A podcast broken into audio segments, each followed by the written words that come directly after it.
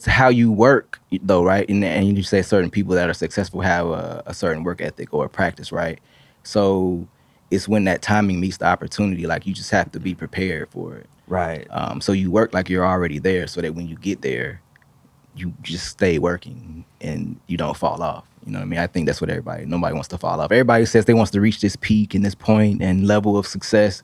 But it's like when you get there, like I said, watching Kevin Hart, who probably could have a hundred people running around, grabbing coffee, doing extra activity for no reason, just to because I'm a star and like super successful and still working like constantly. Hot breath. Yo, hot breathiverse. We are back.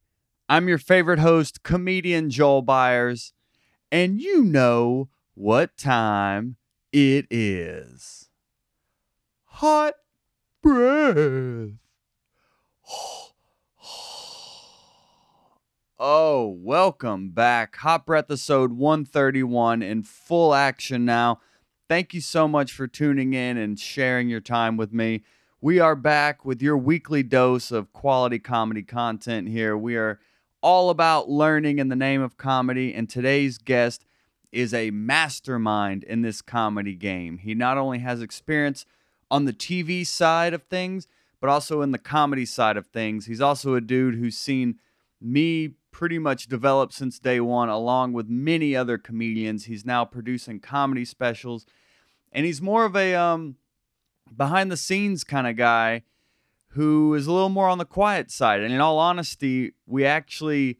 I actually got him to open up even more after the interview when the mics were off. So I'm going to share some insight in the outro to a couple more things he shared with me just as we were talking, as he was showing me around the studio and all that, where he's taped the specials.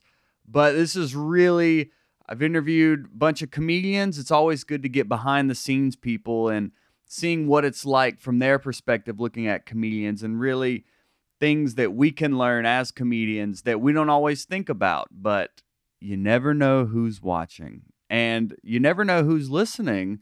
I would like to know though, if you get a chance, hit me up at joelbyarscomedy.com or Joel Byars Comedy on social media, at Hot Breath Pod on social media. These are on YouTube now. I'm always posting different video clips and iTunes review. You could also let me know on there how you how you found me or what you think of the podcast, but that's enough. I'll see you again in the outro with a couple other things my guest shared with me, but until then, there is only one thing left to do and that is inhale a hot breath with Rod I'm here. Rose. That's some hot breath water for you. Dig it. I don't even know if that goes together. Hot breath and it? water. That's our sponsor. That's Fontis. Oh, dope. It's called Fontis water. Sweet. It's a local spring water from the Blue Ridge Mountains of Georgia. Yes. Okay. Here we go. Now we got the video ready. We we in here. We all the way out here. Word, word, word. Rod Rose. Welcome to the Hot Breathiverse, my man. I'm I'm honored to be here. You're honored to be here. Yeah, Thanks, man. man. You're just you're a mover and shaker out here. And nobody really you're like all the behind the scenes guy. Uh, yeah. Yeah, yeah. We've- strategic, strategic. Strategic. Yeah, yeah, What's your strategy? Um, well, I started that way. I I work in TV production behind the scenes. Uh-huh. So I never wanted to really be like in the forefront. Um, so that's kind of how that started, I guess. Yeah. Yeah, because we've been uh, you've been seeing me since like day one, pretty much. Like back in the Make Me Laugh Monday. Well, I know that was day one, but wow. It was a, I was pretty much like that was like the first few months. Early what you were beginnings. Yeah. Oh, sweet, sweet, sweet. With the mustache and everything. yeah, yeah. yeah, And you've just still been doing it with this Make Me Laugh media. Yeah, yeah, well, that was more of the the change over change over from Make Me Laugh Monday. Obviously, trying to grow um, the band, the brand from Mhm. bigger than a night to something more. So, What are you trying to do with that? uh, well, when we did Monday at Cloud Nine for about six years, and then we did another year at um, Toppings on Whitehall, and after doing Monday, you do a night. Like, well, what else can it be? Like, cause you can't just live off of a night. Mhm. Um, so I kind of you just kind of learn that from doing business. Like when you have a night and it lasts somewhere for so long, especially in Atlanta, because places close, things get bought, things of that nature, and we don't own the building, you don't control your night. So we took that brand, which would which had become to be like a, a staple, I guess, Mm-hmm. for comedy um, in Atlanta, and the people around the country, because people would travel and be like, "Oh, I heard about this Monday place." I remember seeing Lil Rel there. Lunel yeah. came through. I mean, everybody came to like the Cloud Nine show. Right, right, right. So with that, um, it kind of established the brand. I was like, well, what can I do to since people are so familiar with Make Me Laugh Monday, just switch the Monday to media and continue to put out content. Or now we're just not limited to a Monday. I can do other Mhm. days, other events, and it's still familiar to people. What are you trying to? What's like your goal with it? Because you said strategy, so I'm sure you've got to have some strategy with this. Can you scoot Uh, in a little yeah, bit yeah. too? So Get in this frame. sweet, staying behind. So um, like I said, I started off behind the scenes, so that was already Right. thing for me. And when we used to do Mondays, um, OD would always say to me, OD Odell would always Mhm. say, "Man, what you gonna do to help make us famous?" Because he kind of knew, like you know, I work behind the scenes and all that. And I'm, It's good and it's, it, but it's a heavy task because I'm like, we're just doing this open mic Monday thing. right, right. I'm just right. happy to be here every week. You know, I was I work in production, so during those time periods for sure, I was always on a show or or doing some other production, and then just kind of seeing this night through. Mhm. So I'm like, I'm trying to figure out my own career. Right.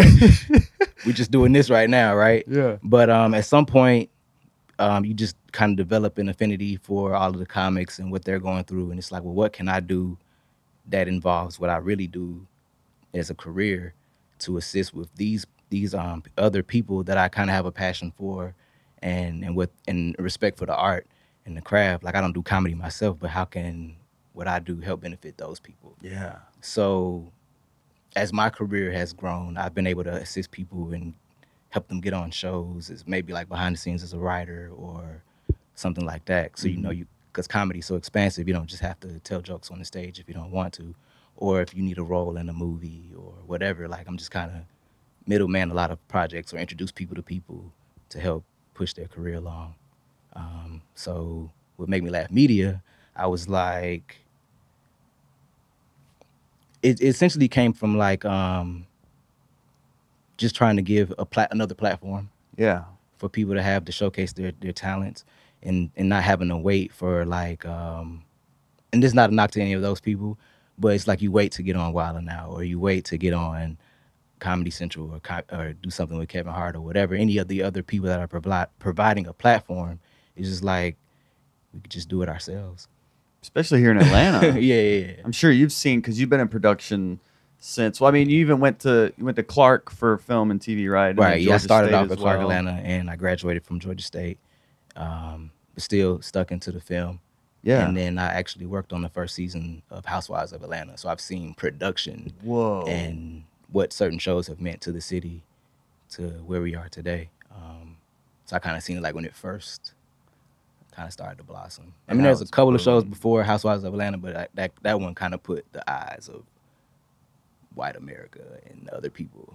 White America. Yeah. yeah, But um, Atl- for sure. but Atlanta's known as also like the Black Hollywood, is what I've heard it. Yeah, called. yeah, yeah, yeah, for sure. Um, I guess I guess that's just come from if you look at all of the any show that has an Atlanta franchise, that show does better than the rest of them. So you look at Housewives of Atlanta, that that particular franchise does better than the rest of the Housewives franchises. Love and Hip Hop Atlanta does better than the other Love and Hip Hop franchises. Um, and there's others. So most of them do better here. So I guess that's kind of helped propel. Like there's just a lot of talent that's kind of curated here. A lot of people move here for opportunity. So Even from music and even like well, music kind of started everything, right? Yeah, You that's know? the whole city seems to be, and I'm sure you've seen the evolution of the city too. right, right, right, right. So like, where where was it, and then what have you seen it growing into?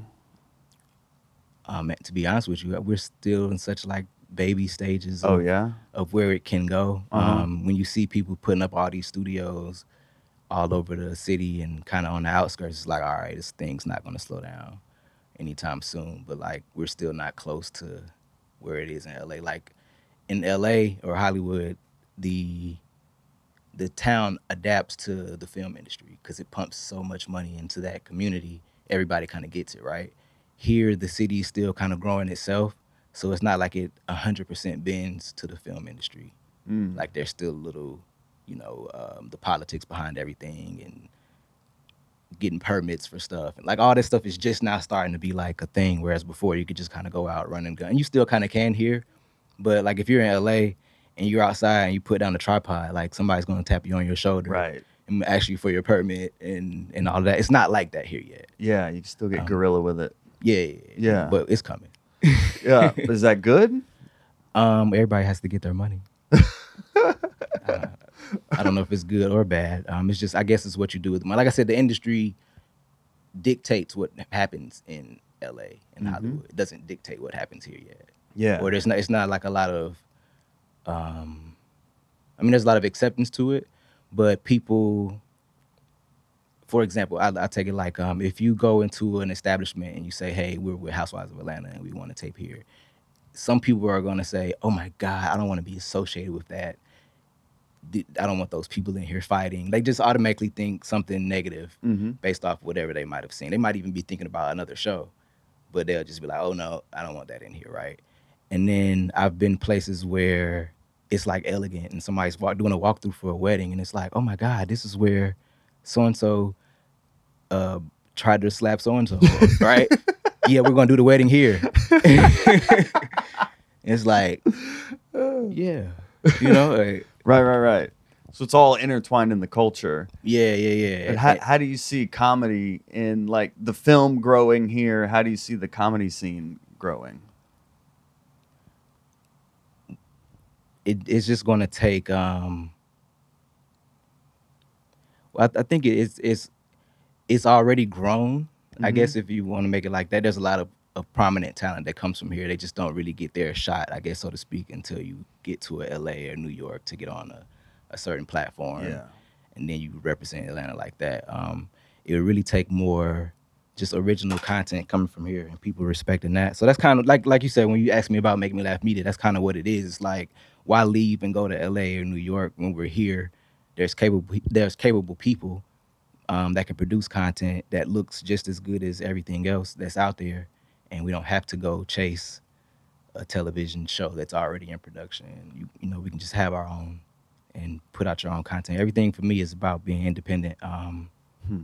When you work, when you work on a, a certain level with uh, professional people, and you get credits on television shows and movies and all that, and you kind of get to see the ins and outs of the business and certain pitfalls. You you really see that the people that took their career in their own hands f- end up better off in the long run than somebody that took opportunities or waited for something to come to them. Yeah, and you've worked on a couple Kevin Hart productions. Yeah, I did um, Hart of the City last year with Comedy Central. Uh, that's Joey Wells' uh, brainchild and, and Kevin Hart's um, vessel, I guess, so to speak, for the show. Um, that's a great experience. And we did, I did a couple other things with those guys um, for Kevin's tour now. We did the um, promo for the bus and then the um, private jet promo. We did that in LA. Yeah, yeah. Yeah, what did what did you learn just being in his orbit? So kind of having this com- comedian background and running around a- in Atlanta, you you get you know you kind of get to see how people operate and Exactly. and what that's like. So then, to be honest with you, working with Kevin Hart, I, you just have a whole new respect for what it takes to operate on that level because he's literally working every day, and like not not like small work, little work, like big, like one day movie, next day my own show, next day tour, like every single day. Mhm. So you have a whole new respect for somebody that really works like that and and helps put his team in position and everybody around them and they have like just such a positive vibe like it's not it's not a bad day on set even with cuz production itself comes with a lot of things that people never see and things go wrong and you always kind of got to push through to bring together the project but um to have a, a boss that's like always in a good spirit and um what do you want to say always in a good spirit and also like doesn't allow negative energy Hmm. like if something if somebody says something negative it's automatic like no we can't look at it like that this is how we should take it, or like what's the solution, more or less. You know what I mean?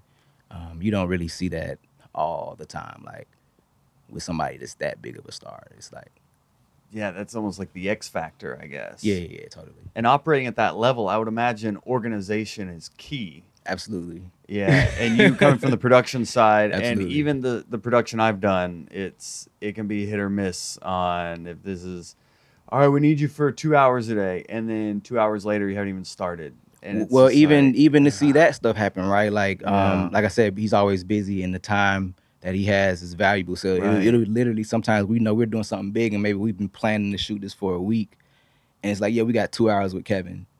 It's like, oh, you know what I mean, or four hours with Kevin, right, And right, right. So did you know that the moment that man shows up, he's but he's ready to work. He Mhm. doesn't like to wait, and not like not like to wait in that way. That man, that's what I was going to lead to later. It's like when you even seeing somebody like that, that is a moment where something's held up production, but this is a commitment you've made for your network or whatever. You kind of got to put your personal stuff to the side and push through to get the shots they need for this um this investment into your own brand.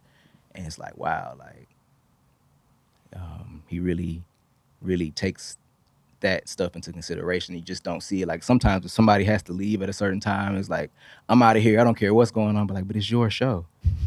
You know what I mean? You you'd be surprised how many people have a show. Everybody's like, oh, I want a show on TV. They have a show. and there's all this money that goes into making this show, and people, and, and we have a call time. And we're coming to shoot you and follow you, and whatever it is you say that you do, and you get there, it's like, oh, well, so and so doesn't want to film today, um, whatever, whatever. And there's like no real reason. Whoa. And you're like, but we're here for for this is your show. Yeah.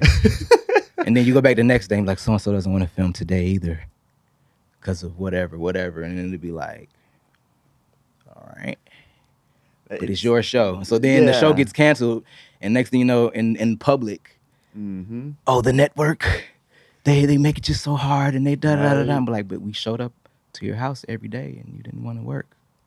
it's funny to see behind the scenes and i've even i even learned that in doing this podcast for Oh, like right, right. over 130 episodes now and just interviewing people of different levels and different experiences and different success and it's just the really successful people have certain habits that maybe the people who i'm like oh man why aren't they more famous and then i meet them and there's always a reason Yeah, There's yeah. always a reason they're not where uh, like their perceived value is to me. There's always a reason they're not at that level. Um, well, like here's the thing, hundred percent, yes, that there's usually if there's somebody in there that's just like immensely talented and you can't figure it out, most of the time it's them.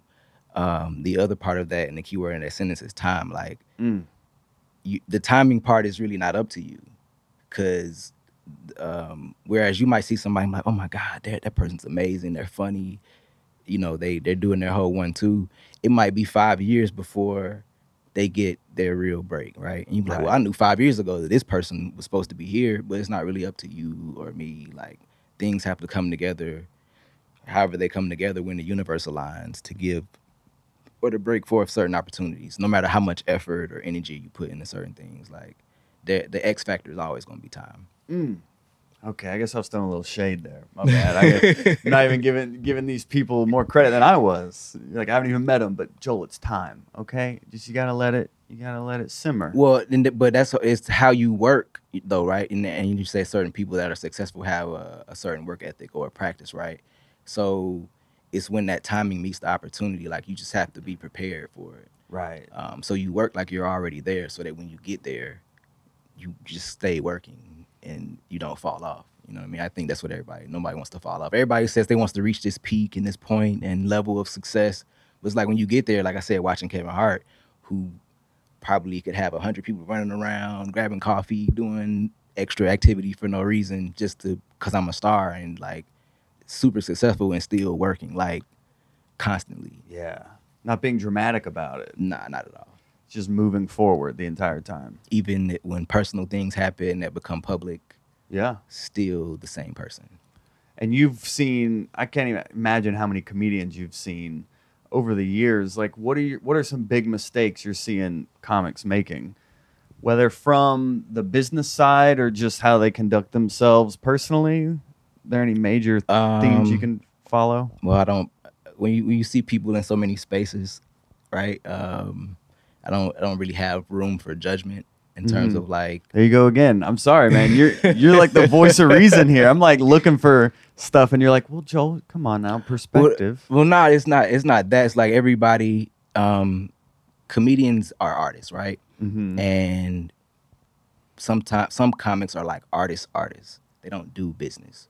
And then Yeah. there are some comics that have a nice duality and they do good business or know how to do the business of themselves and the art part, right? And the, all that shit don't really all mix.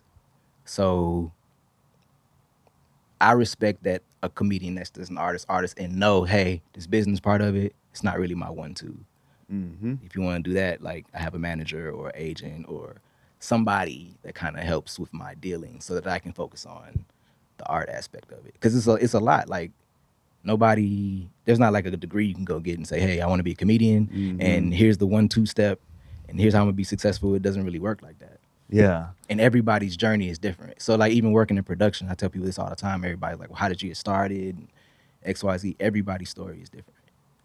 and it's it being a comedian and just in show business in general it is two jobs like the show is a job and then the business side is also a job and building up the the brand identity and what you actually want to do and all that.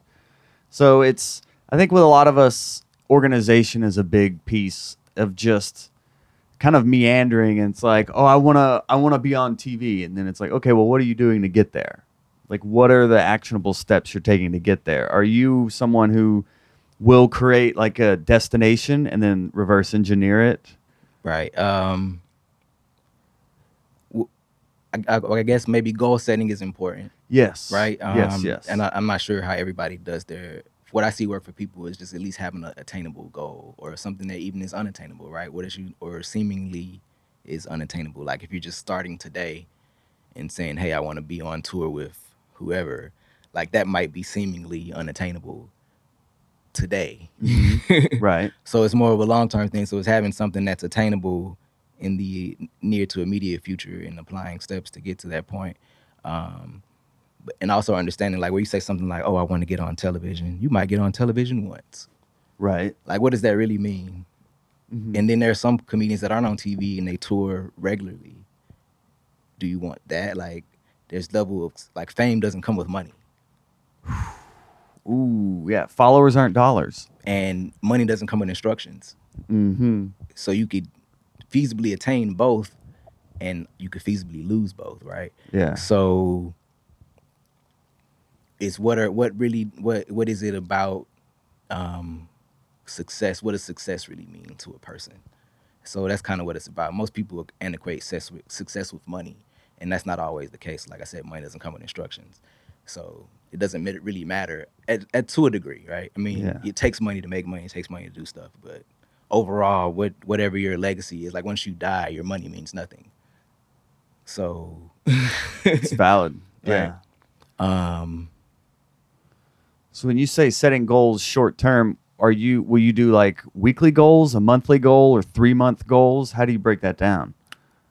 Well for me right um well I, I, i'll make it make sense in, the, in regards to comedy and maybe like make me laugh and that'll make sense for you. Um there there really there wasn't really a goal with monday. It it, it or it organically happened. And once i got into it um well we started the night with vanessa fraction i just double all the way back right? Yeah yeah. so that's how it came to came to pass. I was working on the Mo'Nique show. Uh-huh. Um, this was the second season. Vanessa became a writer on the Mo'Nique show on the second season. And she was looking for a place to throw her birthday party.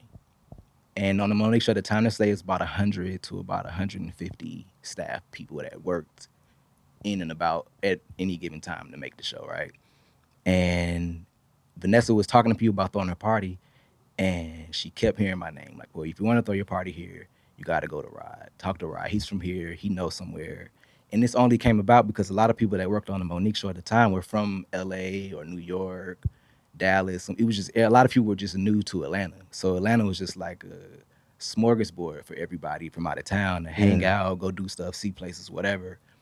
And hearing about, I would be like the person that people would come to for suggestions on where to go, what to do. oh blah, you were the plug Yeah, so to speak, You're the right? plug. so if we shot stuff outside of um, the Mo'Nique show was done at Turner, when we shot things outside of Turner, I was the um, coordinator for like where we would go and meeting the people and all that kind of That thing. sounds annoying. That sounds like a pain. Nah, it's part of the job. You get paid to do it. It's not that bad, right? Yeah, true. True that. it's, it's Voice of reason over here. The reasonable Rod Rose. Hilarious. Um, so we link up, and I'm like, there's this place I used to do a spoken word and poetry night some years back. I don't know who owns it now, but we could just go by and check it out.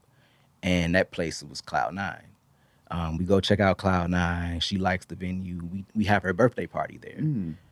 her birthday party is like a huge success. There's um a, a good amount of people that came out. Like I said, we was on the Mo'Nique show at the time, so though the staff members plus a lot of Vanessa's friends and family, it was just like a real kick-ass party, right?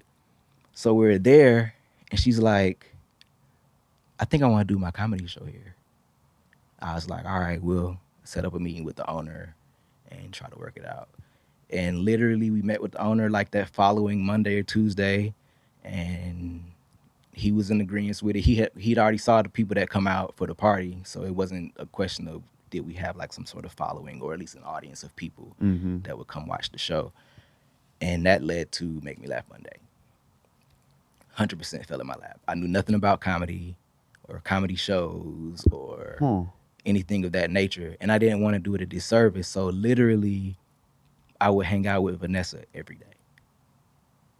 Go to comedy shows. Like I got a whole new respect for comedy hanging out with Vanessa every night. And watching like all the rooms people go up in and no money oh, and driving all over the city. I was like, yo, this shit is crazy Yeah. like you really have to love it to want to do it and say i'm a comedian this is my profession like you really have to put in the hours you can't cheat the stage Mhm. You can't outsmart the work. yeah like there's no Yep. instagram vine twitter is like not going to save you when you get on stage It's not gonna save you. you can't even pull up old tweets and recite that it's not going to save you right so It ain't safe. It ain't safe. And so much so I would be with Vanessa, they were like, Are you a comedian? Are you a comedian? So after a while, once everybody figured out I wasn't really a comedian and that kind of died down, I just really began to appreciate what it took to perform. Um, Like I said, I went to Clark Atlanta um, early in college and I used to do a lot of stage plays and manage and, and stage manage back then. oh, so then. you're doing like production back then and Yeah, yeah. Wow.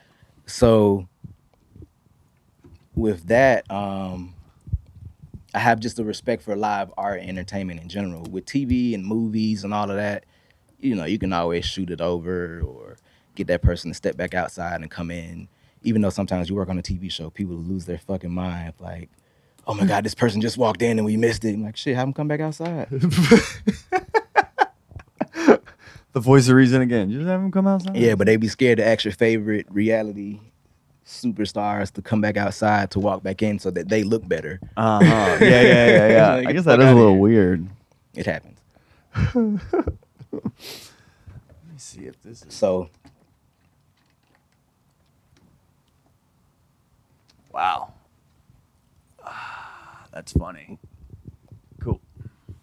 my bad. Where was I? No, you're good. We were just talking about pretty much goal setting and then Oh, how so- Make Me Laugh Media Um, bloomed. like I said, I, while I'm I'm doing this, I'm on this comedic journey. Now it's like my journey, right? Mhm. And even though I work in production and all this stuff, I'm like, how do I make this make sense? And it I, it didn't.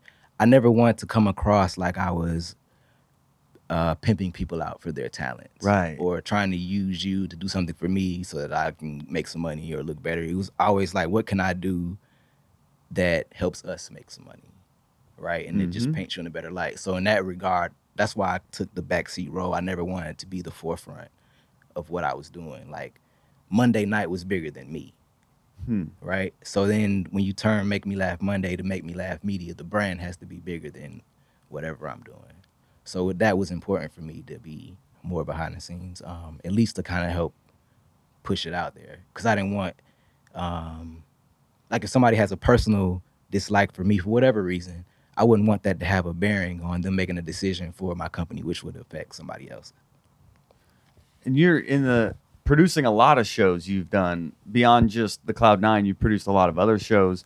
when you're approaching a venue, how does that talk go down? What what do you discuss? What how do you even approach it? Well, it's it's it's it's twofold, right? So if I say um, we shot the comedy specials on the soundstage, I made a we just it became a thing where it's like I I wanted to produce these specials, and th- the whole big thing is like where, because where is like a the where is a character in your production Yeah. Mo- no different than Make Me Laugh Monday in that basement setup was a character in the night. I was able to move Make Me Laugh Monday, but it never was the same It's a different character. because it's a different character. But when you produ- when you approached uh, toppings about moving Mhm. Make Me Laugh Monday, what did you just did you just like go in there and they're like we used to do it here and then how do you discuss? Yeah, yeah. Well, I mean, um, how do you walk that line and even like the money side of it as well? Because a lot of people, especially comedians, are like, I want to start a show, but I don't even know how. shit, man. Well, one lesson lesson number two for the day, guys. Don't Yeah. do it for the money. Roll them out, Rod. don't do it for the money. Don't do it for the money, man. Um, Mondays at, at Cloud Nine was, was amazing. Mm-hmm. Never was about the money, man. Mm-hmm. And to be honest with you, that's what I'm saying. When I first started and going out and seeing how all this worked, I saw how much money in people's relationships with kind and it wouldn't be a lot of money. So I was like, well, shit, I work in TV already. I don't really need like the money from this night. Like it's not like paying my bills or so if I can just make a little bit of money and pay people and we can just keep the night going Yeah, yeah, yeah. because the night itself was a character and it meant something to the community of comedy, right? So the Mo'Nique show gets canceled and Vanessa moves, right? And I'm like, well, shit, if she leaves, I guess we're not doing the night no more, right? right, right. But then other comics are coming to me like, hey, so we- we're still doing Monday, right? Like, I'm like, well, shit. The way the people looked at me, I was like, oh, this this really means something. And I guess it's up to me to make sure we keep it going so that it continue to mean something Yeah. for everybody um, that's involved. And when Vanessa comes back, she just jumped right back into it, or whatever, right? So at, it was it's kind of like that moment for me where I was like, oh shit, I gotta kind of take this serious. Fast forward, we end up in this place for like six years, and um, to your point, in dealing with the venue, I just really got lucky. It's like a fucking crapshoot and rolling good dice in fucking Vegas to have a venue that's understanding and willing to grow with you as Mm. they grow. Because there's a lot of nights, um, for example, when we first started, it was no cover, it was free, it was free parking, and the parking lot looked like a fucking zoo, and there was people in in the in the venue it was like wall to wall. Do the night, amazing night, good comedy, like just the most random shit happening. You know, a good Monday, right? Yeah, yeah, yeah. The business side of it, we make it was like you have those nights and we make no money, Oh, not not zero. a dime. and the venue like in terms of up. like not not the venue cleaning up, but we wouldn't make the number that we needed to make to split with the venue. oh, We had a um we had a deal with the with the bar sales and the food sales gotcha. Okay. with this particular setup. Yeah, because every every sometimes it'll be a door deal, sometimes it is food and beverage. Yeah, so we weren't charging. It was just like an open mic thing. right, right, right, right. And I'm like, well, shit. I, like in when in the moment, I'm like, man, it's a lot of people in here. We gotta be doing this all right. And then like when you get the number, it's like, you sure? And you th- and you replay, and it's like, well, shit, nobody really was drinking, Mm. right? And then so now you get why when you go to establishments, they're encouraging people to drink because sometimes people just need that reminder. Like, yes, you're enjoying the show. It's free to get in. Support the establishment so the establishment can continue to support the night. Like it all plays in some sort of a factor. So then it's like, well, you have an audience, but your audience doesn't spend money. Boom, boom. So then I started to have to learn the business. Like I was already, like I said, like I work in the business of production.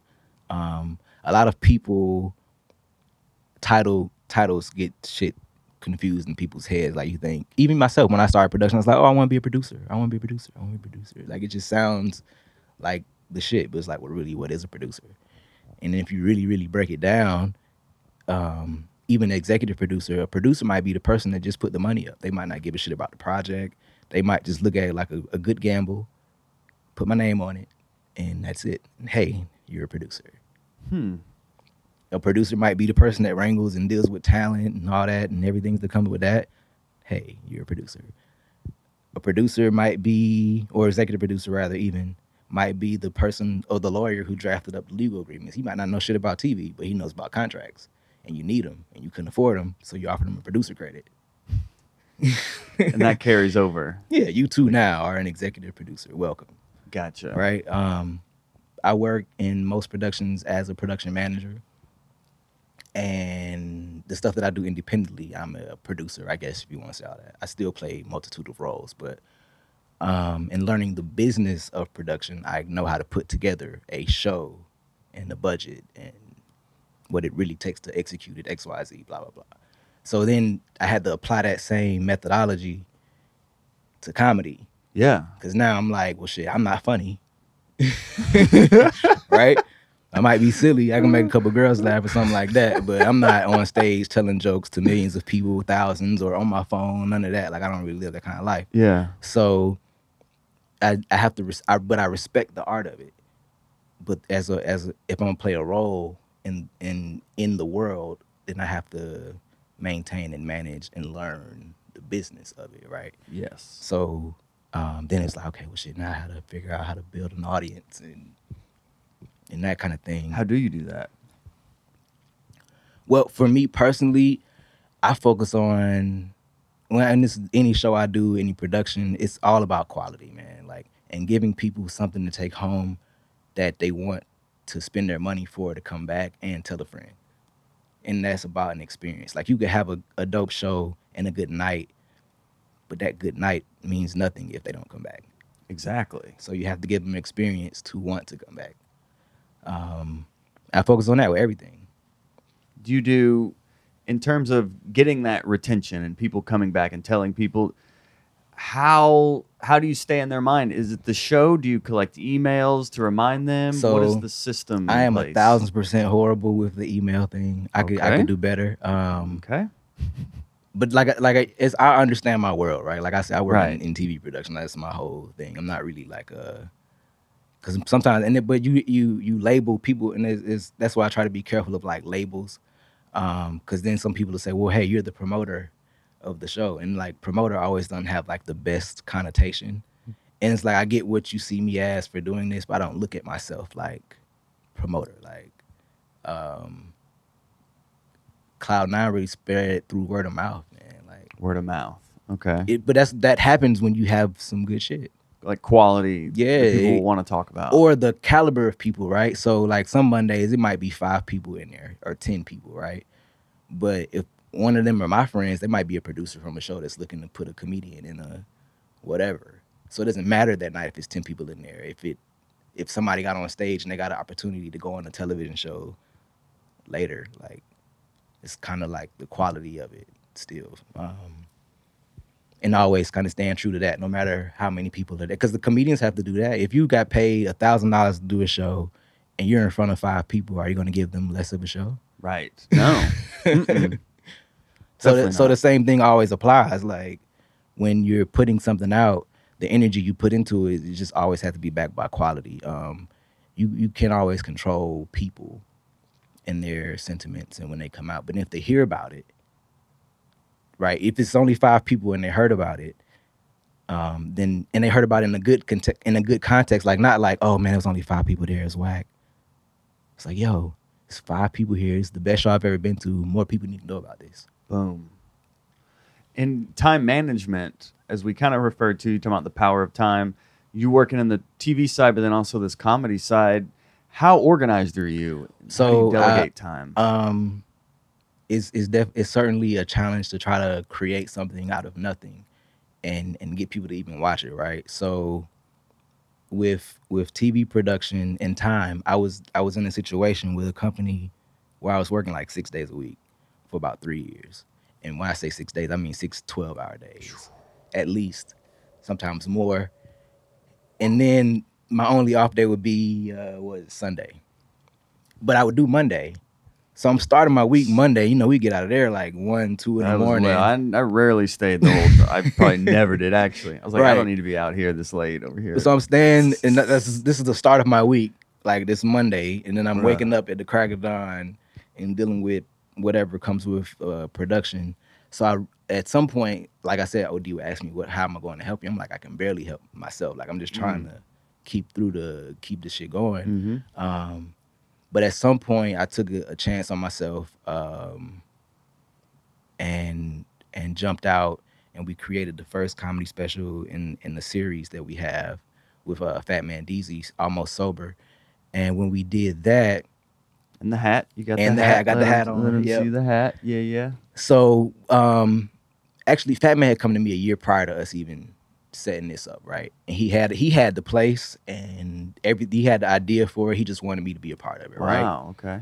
and every everything didn't come together how it how we had had envisioned so and then i'm working so as time goes by you kind of like it was a great idea we should have done it but you know stuff didn't happen and i was in the studio at my office one day and we just kind of had an epiphany like why don't we do the you want to shoot a special here i had my one of my guys works with me rodney breedlove he's a director of photography on a lot of hit shows in Atlanta. Um, very good guy to know.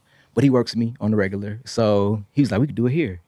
And I was like, if he can see it, you know what I mean? I know we can put it together. Let me call Fat Man, see if he's still interested. So I called him. Um, and we hadn't even, he had already kind of given up, so to speak. It's Maybe like those months ideas prior. you Yeah, have yeah. that just pass like the weather. Yeah. So I'm like, hey man, look, I got a spot. Um, you want to do it? He was like, yeah. I was like, we're going to do it in three weeks. oh man. Prep your special taping in three weeks. Yeah, no Get- bullshit. get together. but, but it's it's prepping everything though, because now I'm doing two jobs, right? Because it's like you're promoting the show, and we're, we're and now it's like we're trying to get people to come. We did it at secret location and all that, and so you're trying to get people to come to something that they don't know what the hell it is. Mm-hmm. Um, one, but but to Fat Man's credit, he was already ready, like mentally for what he was going to say and do and all that. And I hadn't, I didn't even know what he was going to do. You know, I watch people all the time and go out and see, you, but I, mean, I don't know what you're going to do for an extended period of time. But we just had a lot of faith in the in the project, and I had a lot of faith in him as an individual. So that's why I approached him with it Boom. um, before. So with with that, um, we we struck and it hit. We sold out. It was uh, pretty much standing room only in the venue, and it was a great time. It was a great experience. I catered it. Um, there's drinks. So because because for me, like I said, the business of comedy.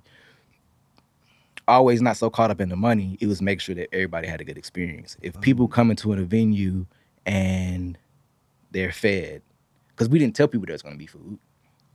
And I had, like, you know, I had a dope chef, Chef Marlowe. Shout out to him. Oh yeah, I've worked with Chef Marlowe. Um, yeah, yeah.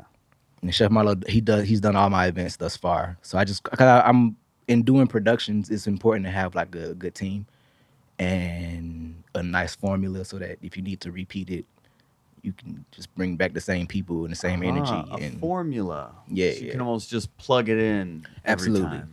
absolutely. Interesting. Um, so we we came together, we did Fat Man's taping, and it was it was amazing. Like I got a bunch of people to work with me. Um, I had to pay some people, and a lot of people did a lot of favors, and I'm still very appreciative.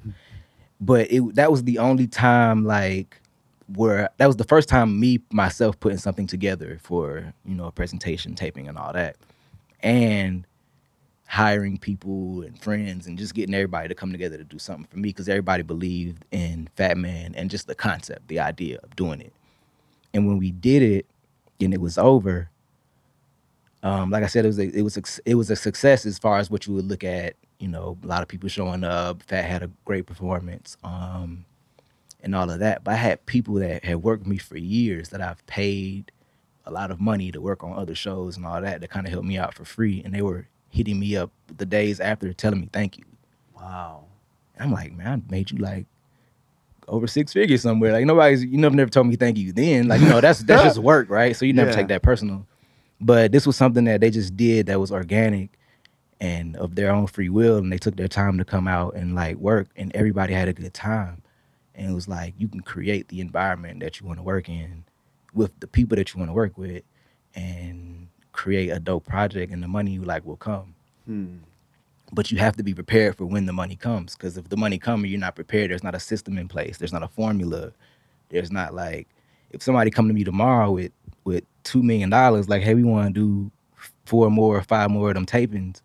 Like, I don't want to be. I don't need to be scrambling around trying to figure out. It's like, all right, I, well, I know the people that can make it happen because we've already done it. So. Um, Yeah, and the when you're talking about quality, these these specials look amazing, like top to bottom, just production quality, but then also editing and even the titles and the graphics you guys do. Like it's this is a this is a legit production. Well, um, thank you. As you mentioned before, Joe, I'm the plug. Um,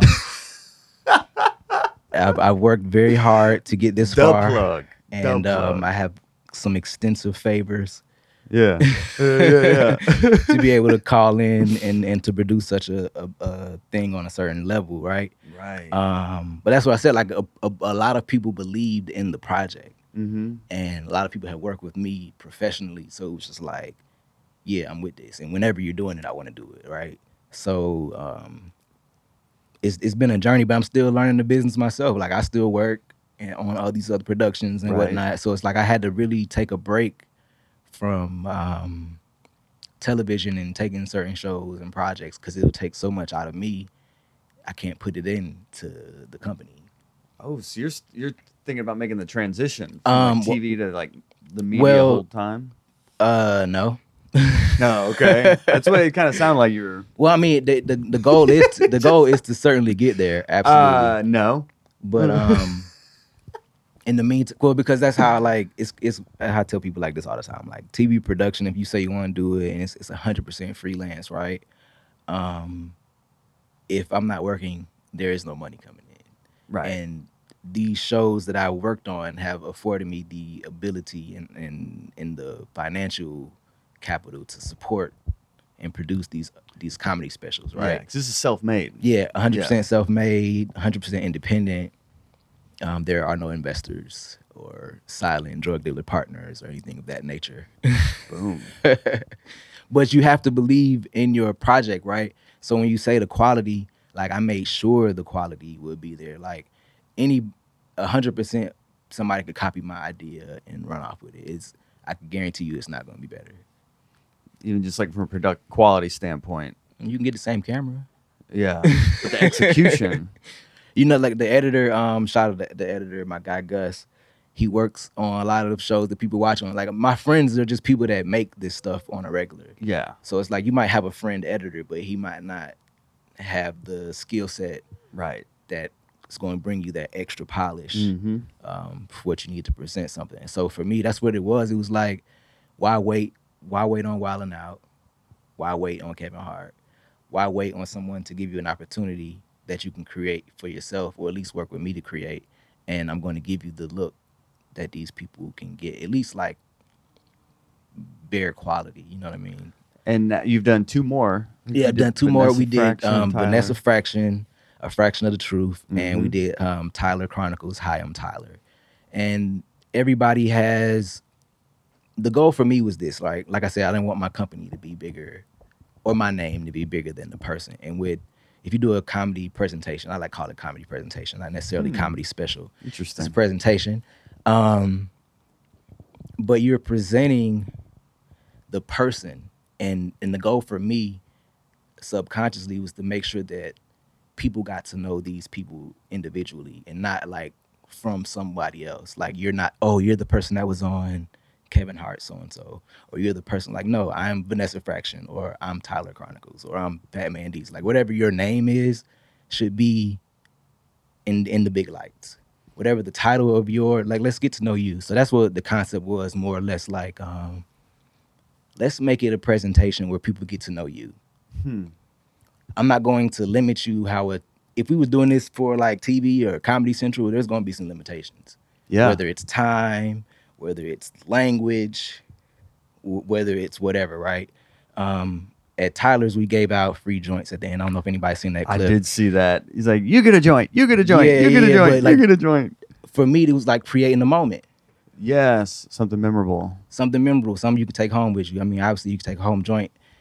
Taking home a joint at a comedy show is like um you know, an extra bonus treat or whatever. but I know 100% no network is going to let you do that. Totally. That so memorable. is it's like um just just put my best foot forward like i said being this is my time to apply what i do professionally with to to attach it to the comedy to really kind of show the world so to speak um and not just be so behind the scenes like a lot of people like you said a lot of people know me and i work with a lot of people and all that but i'm not like a prominent face like i still can slide in places and nobody knows and all yeah, of that they don't know you're the plug. right right as you right say. Well, are you gonna do more? What is your what's your game plan, Um, man? well this is kind of a step in that direction so like i said i'm humbled by this this um, appearance on the hot breath podcast yeah so this is like a step in that direction to be more i guess uh visual and vocal Ah. but, but like i said the name of make me laugh media or make me laugh monday so precedes itself that when i have conversations with people if they don't know who i am of course they know vanessa fraction and definitely they've heard of the night so in some way shape form or fashion if you especially if you're in atlanta but even outside of atlanta when i go to la and i go to new york and i'm hanging out with comics they're so familiar like you said so many people have come through that room Yeah. Um, and it was like I said, it was a blessing. So for me, it wasn't a plan. There was not like a I'm jumping in the comedy game and this is what I want to do. It was like this is kind of um I don't know. It's like it's like God for real. Like and paying attention to the omens. Like why would I be giving? Why would I be put in this space not to do something more with it? So you just kind of figure out what like the goals kind of came after I got into the Yeah. the cycle, I guess. Now that you're in the cycle, where do you see it spinning? Well, I watched um was this Breakfast Club interview. What was Neal? Neal um what's my man's name? Dave Chappelle's writing partner. Neal Brennan. There we go. And he's saying that uh Shaq was the in- number one indis- independent distributor of urban comedy for like five years in a row. I was like, shit. Could I be like number five? Oh, interesting. You know what I mean? Like, yeah, yeah. But in order to play in the game, you have to get in the game. You know Yeah. what I'm saying? You have to have something to show people. So I wanted to one get into the game and at least put something out. Thank you for uh, the compliments. But yes, we have spent countless hours to make sure the quality of everything that we produce It shows. looks a certain It way. incredible. um, and shit, just continuing to do that so that when by the time the people really catch up, even when they go back to the beginning, it's like, well, shit, look great from the beginning. Yep. And you're and you're having them shown premiering at Plaza Theater, like Well, yeah. So the part every that step of the way. that whole quality, thing was dude. like, um, like I said, the business of comedy isn't always about the money; it's about the experience, right? So that's gold, man. That's something people need to Um, remember more. I said when we tape it, I made it sure there was a certain way, but I was like, when we show it, it's better to just do it in a theater, man. Like when you when you experience and watch comedy, how people receive comedy, even at a nightclub, um, it's, it's so many distractions. It's waitresses and hecklers and just so many other X factors that you can't even plan for, Mhm. right? But when you show something in a theater, it forces people to pay attention automatically, right? And I literally, I, sometimes I sat in the audience, and um, I'll use this one as an example, right? Shout out to Tyler Chronicles. At Tyler's premiere, um, I was sitting behind some some women, and they were like, "Oh my god, I never really paid that much attention to him at the Monday night. He is so funny." and I was like, "Damn, Monday was going on. Tyler was hosting for like three years at least." Yeah. and people would come, and obviously this person had been there, Mm-hmm. and she never really gave him a chance. But since now you're in this new environment, and you're forced to just kind of pay attention and really get to know Tyler at that time, and she was taken aback. So I was like, well, shit, it's the experience. Because if we would never had this experience, she would have never gave him even an opportunity. So now this person's a new fan, Right. and when we're promoting Hi, I'm Tyler, that same person be like, "Oh, I saw this. It's funny," you know. So, Mhm. but that's because that experience was created in this theater environment. So, I love your focus on like the business being more about the experience than the actual money. but experience doesn't pay the bills. Exactly. So that's why I have to keep working in television, Joel. That's why I told you. Boom. Okay, that's the balance. Because that is cool, and it's it's a very romantic idea of how to operate in a business sense. But at the end of the day, there's got to be some sort Well, of return. This this is what it is, right? You have to use your day job to support your hobby until your hobby becomes your day job. Boom. I mean, that's the I guess the safest way to go about it. Mhm. Um, but like I said, I did take a break, and it's been like a substantial step out on faith to kind of. But I needed the time to help curate and actually put together what does make me laugh media look like. Like yeah, we tape these specials, and yeah, um, it looks a certain way, but presentation of it, how it's presented, how it's put out, all of that stuff matters in, in the grand scheme of it. And um, I just believe in the quality. Like I said, the money will be there. Doing this 100% independent. So at this point, it's just about um, continuing to market it and get get the content in, in front in front of as many people as possible, and until it catches on, and then you know produce and create more. More specials, Yeah, yeah, yeah. Or With- presentations with more, more- people. more presentations Yeah. with Joel Byars. Is that what we do a Joel Byars presentation? yeah, let's do it. my man. Let's do it. You heard it here first. Hey, We'll figure it out how we're gonna make it happen. That's what's up. Yeah, and maybe a couple years we'll get it rolled out. Um, shit. Hopefully sooner than that, man. To be honest with you, like like I like I've already created the system, um, and the Right. formula.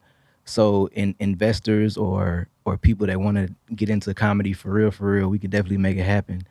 Um, and I'm I'm always ready. I'm always working. So Yeah. So we just need we just need the, we need a plug. yeah, we need another plug. We need the money plug. right. You're the production plug. We need right, a money right, plug. Right. All right. Well, you heard it here. Anybody out there that's rich or Well, I mean, you don't even like the. What I will say is this: like, if there's a comedian that would like to invest in themselves, um, Mhm. we can make that happen. You know, we talk about it. what is um how are we is this like 10 grand? What do we I would need more than that. You'd be more than that. Yeah, you see, seen- I'm you new to this this, shit, Joel. I yeah, I did see it. That's why I didn't even know what. you want to be in the Plaza Theater on the big screen? no, but yeah, but yeah. But I did, I did, I, I took the risk that I took to create the the look. Like you can, I could, I could have wrote this idea down, right? And you could see it on paper, and a hundred people could see it on paper, and they were like, "Man, that sounds good." hmm But nobody's really gonna believe it until they see it. I yeah, until I saw it, I was like, bruh. so I had to I had to take a, a gamble to get to the point to say here here's what this looks like, right? Um, and that's hundred percent having faith in the talent Mm-hmm. and and myself and, and my team to actually execute this thing. And and I appreciate the talent because they really just at this point 100 percent believe in me. So it's like most of the comedians that I have some sort of relationship with, if I call them and say, "Hey, I'm shooting something," they like they'll show up and not know what it is. Like I Yeah. I, I produced some um some promotional commercials with Vanessa and Ashima. I don't know if you've seen those. I have. Those are hilarious. Yeah, so I did those, and they showed up, and there was there's no script, right? And they really didn't even know what I was gonna do with this shit. Like we shot it over, we shot it maybe eight months before it actually came out, Hmm. so they had kind of forgotten about it, so to speak. And then I kind of chopped it up, and then I showed both of them like one clip, and it's like, oh my god, this shit is hilarious. And so at some point, they were watching it new with everybody else. Whenever I was putting them out. And that's high quality production as well. Again, Joe, uh, we all focus, the quality. we focus on the quality and make me laugh media. Um, that is the goal. Whether you're- it's the experience, the production, you have. I just operate. You have to operate at a high level, man. Um, it when you're doing it for yourself, it's I guess a little different, and you know it's not money involved per se. Um, maybe I'm spending my own money, so I want to be conscious of that. But when I, I work, like I said, in these settings, and the, I work, and the budget might be fifty thousand dollars, or the budget might be a half million dollars, or the budget might be five million dollars, up to thirty million. Like you know what I'm saying in terms of producing and making content on whatever level I've made it on. You can't when you're paid for a job, there are no mistakes. Hmm. It's in in my seat because everybody comes to me for everything they need, whether it's hire, fire, travel, the schedule, You know what I mean? Like I can't. The everybody's phone number has to be right on the call sheet, type of thing. Exactly. Every, attention to detail. Yeah. So um, when you, I'm able to apply that to to this, so it helps make what everything that we're doing with Make Me Laugh Media look that much better. But there's, you know, it's not like a overnight thing. Like I said, we started from a comedy night and then didn't know what we were going to do. Right. So I had to figure out what we was going to do and how that looks and what that looks like five years from now. And that's really that really was the goal. Like once Make Me Laugh Monday stopped, like I said, when you don't own the building, you just have a night. And when it stopped, I was like, damn, we've been here like five years. Shit, I don't want another five years to go by and we don't have nothing to show for it. Mm-hmm. So that's kind of how it, you know, you kept propelling and now you create new goals. Like, what does another five years and me doing the business of comedy really look like? What does that look like? Um, well, we have these presentations out right now. Right. I have a monthly night at the Relapse Theater with Kedar. Uh, we call it the Basement. That's great. Um, I have we did a Aries as fuck kickback. I was part of that with Ronnie Jordan, that Tyler, was dope. Od. Mm-hmm. Uh, we have another kickback coming up. We'll probably make that like a monthly series as well. Mm-hmm. Um, so just continuing to create platforms for opportunity to be seen, for people to come out have a good time, and just really kind of start to help other comics create an independence behind their brand. Um, Independence, like outside of like a Netflix, you're trying to become almost your own your own channel almost of talent. well, well, yeah, more like a hub because a lot of times people ask me about like, what do you do? I manage comedians and all that, and I I don't want to manage your day to day, you know, schedule or make sure you make your shows on time and you know your flights and all that. I do that for work already, so. Um, humbly speaking, until you can afford such a thing with Yeah. me, then it doesn't make sense for me to take away from what I'm doing to help you, and you're not all the way in that space. But while you're in the space that you're in, let's figure out what we can create to help get you there. Because I would love to stop working and doing what I'm doing to go on the road with whomever. Uh-huh. wow. But it just have to make sense. There we go, back to the money part. Yep.